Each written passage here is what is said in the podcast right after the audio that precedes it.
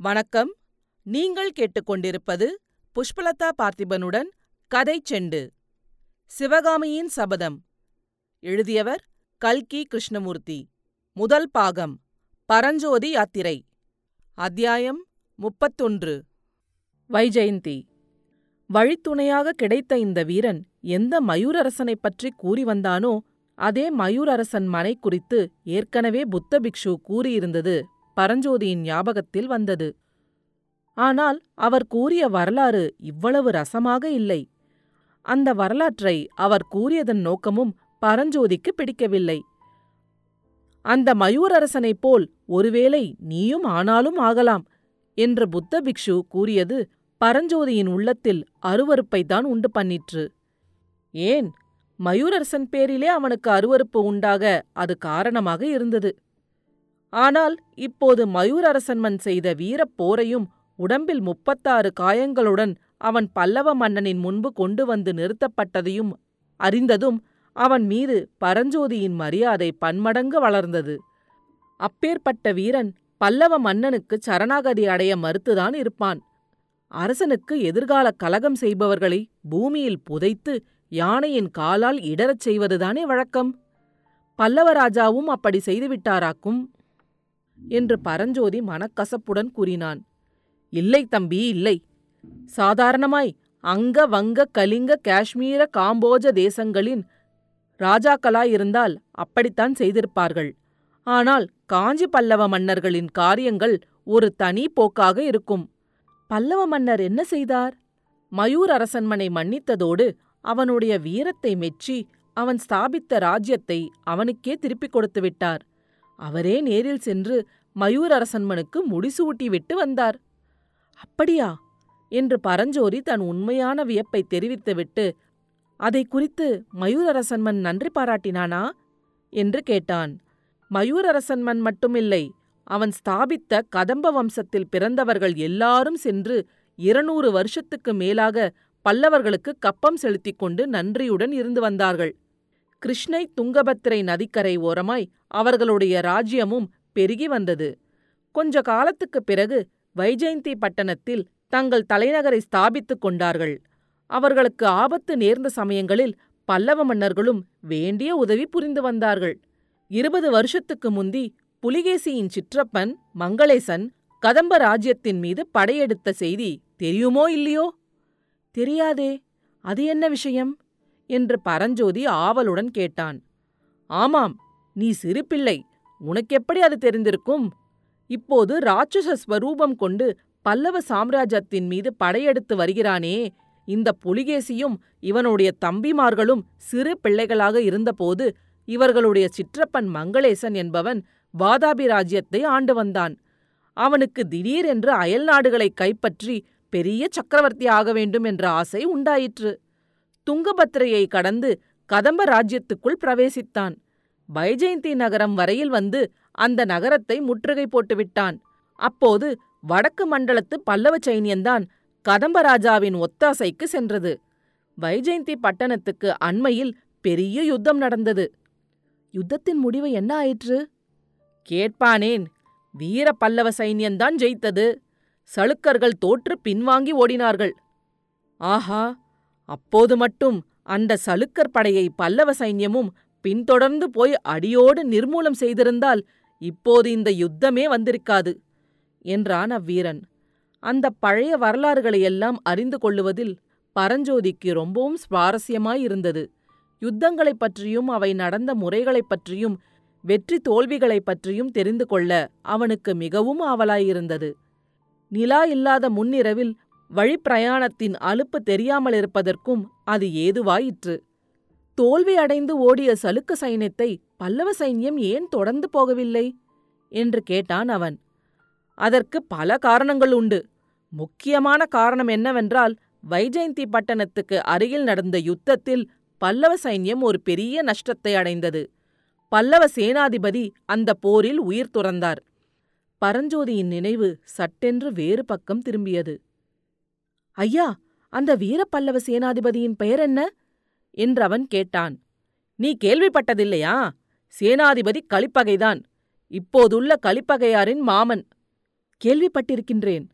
அந்த வீர புருஷரை மனம் செய்து கொள்வதாக இருந்த திலகவதியாரைப் பற்றியும் கேட்டிருக்கிறேன் என்று பரஞ்சோதி பக்தி பரவசத்துடன் கூறினான்.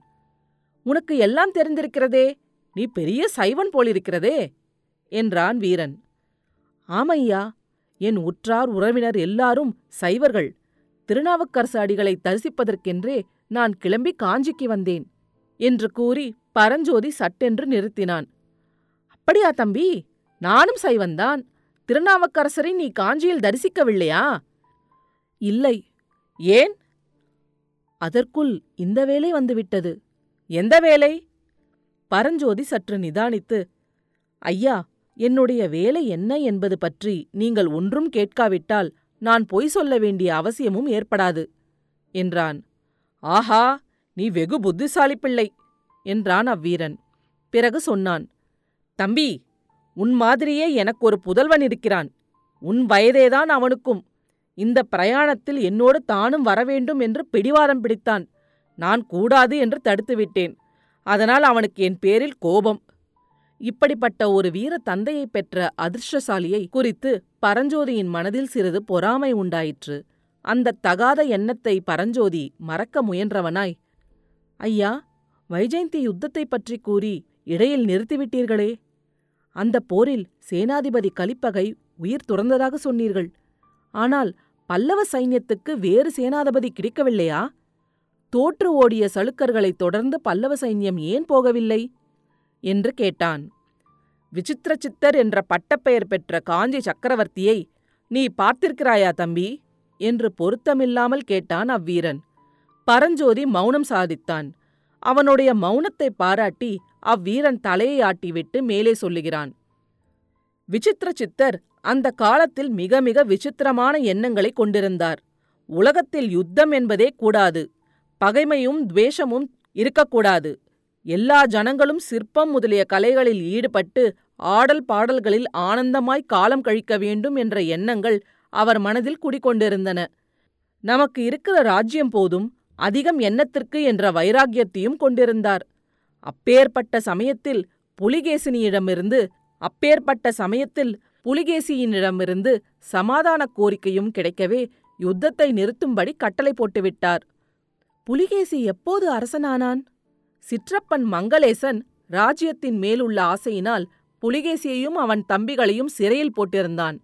மங்களேசன் வைஜெயந்தியின் மேல் படையெடுத்தபோது புலிகேசியும் அவன் தம்பிமார்களும் சிறையிலிருந்து தப்பி வெளியே வந்து விட்டார்கள். தோல்வியடைந்து திரும்பிய மங்களேசனை கொன்றுவிட்டு வாதாபி மன்னனாக புலிகேசி முடிசூடிக் கொண்டான். உடனே காஞ்சி சக்கரவர்த்திக்கு சமாதான தூது அனுப்பினான். நாகசர்பத்துடன் சமாதானம் செய்து கொண்டது போல் அந்த பாதகனுடன் மகேந்திர சக்கரவர்த்தியும் அப்போது சமாதானம் செய்து கொண்டார். அதனுடைய விபரீத பலனை இப்போது அனுபவிக்கிறார். என்ன விபரீத பலன்? விபரீத பலன் என்னவா? புலிகேசியின் சைன்யங்கள் இந்த யுத்தத்தில் வைஜெயந்தியை கைப்பற்றிக் கொண்டு மேலேறி வருகின்றன என்று உனக்குத் தெரியாதா? இன்னொரு பயங்கரமான செய்தி கேள்விப்படுகிறேன். வைஜெயந்தி பட்டணத்தை கைப்பற்றியவுடனே புலிகேசி அந்த நகரத்தில் இருந்த செல்வங்களையெல்லாம் கொள்ளையடித்து நகரையே கொளுத்தும்படியாக கட்டளையிட்டான் என்று தெரிகிறது. இதை என்னால் நம்பவே முடியவில்லை. ஒருவேளை உண்மையாயிருந்தால்?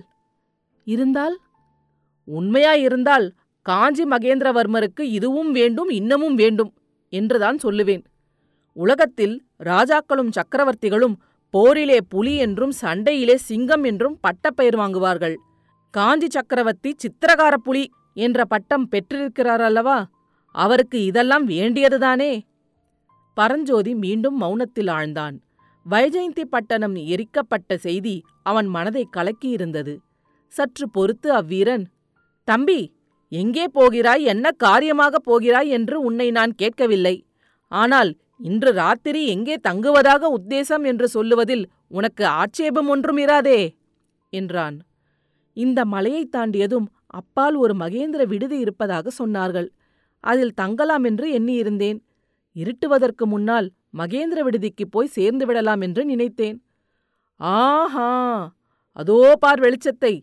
நீ சொன்ன மகேந்திர விடுதி அந்த வெளிச்சம் தெரிகிற வீடுதான். நானும் இன்றிரவு அங்கேதான் தங்கப் போகிறேன் என்றான் அவ்வீரன். அடுத்த அத்தியாயத்தில் விரைவில் சந்திப்போம். கதைச்செண்டு பற்றி உங்கள் நண்பர்களிடமும் உறவினர்களிடமும் பகிரவும். உங்கள் கருத்துக்களை கமெண்ட்டுகளில் பதிவிடுங்கள். உங்கள் கருத்துக்களை கேட்க ஆவலுடன் காத்துக் கொண்டிருக்கின்றேன். நன்றி.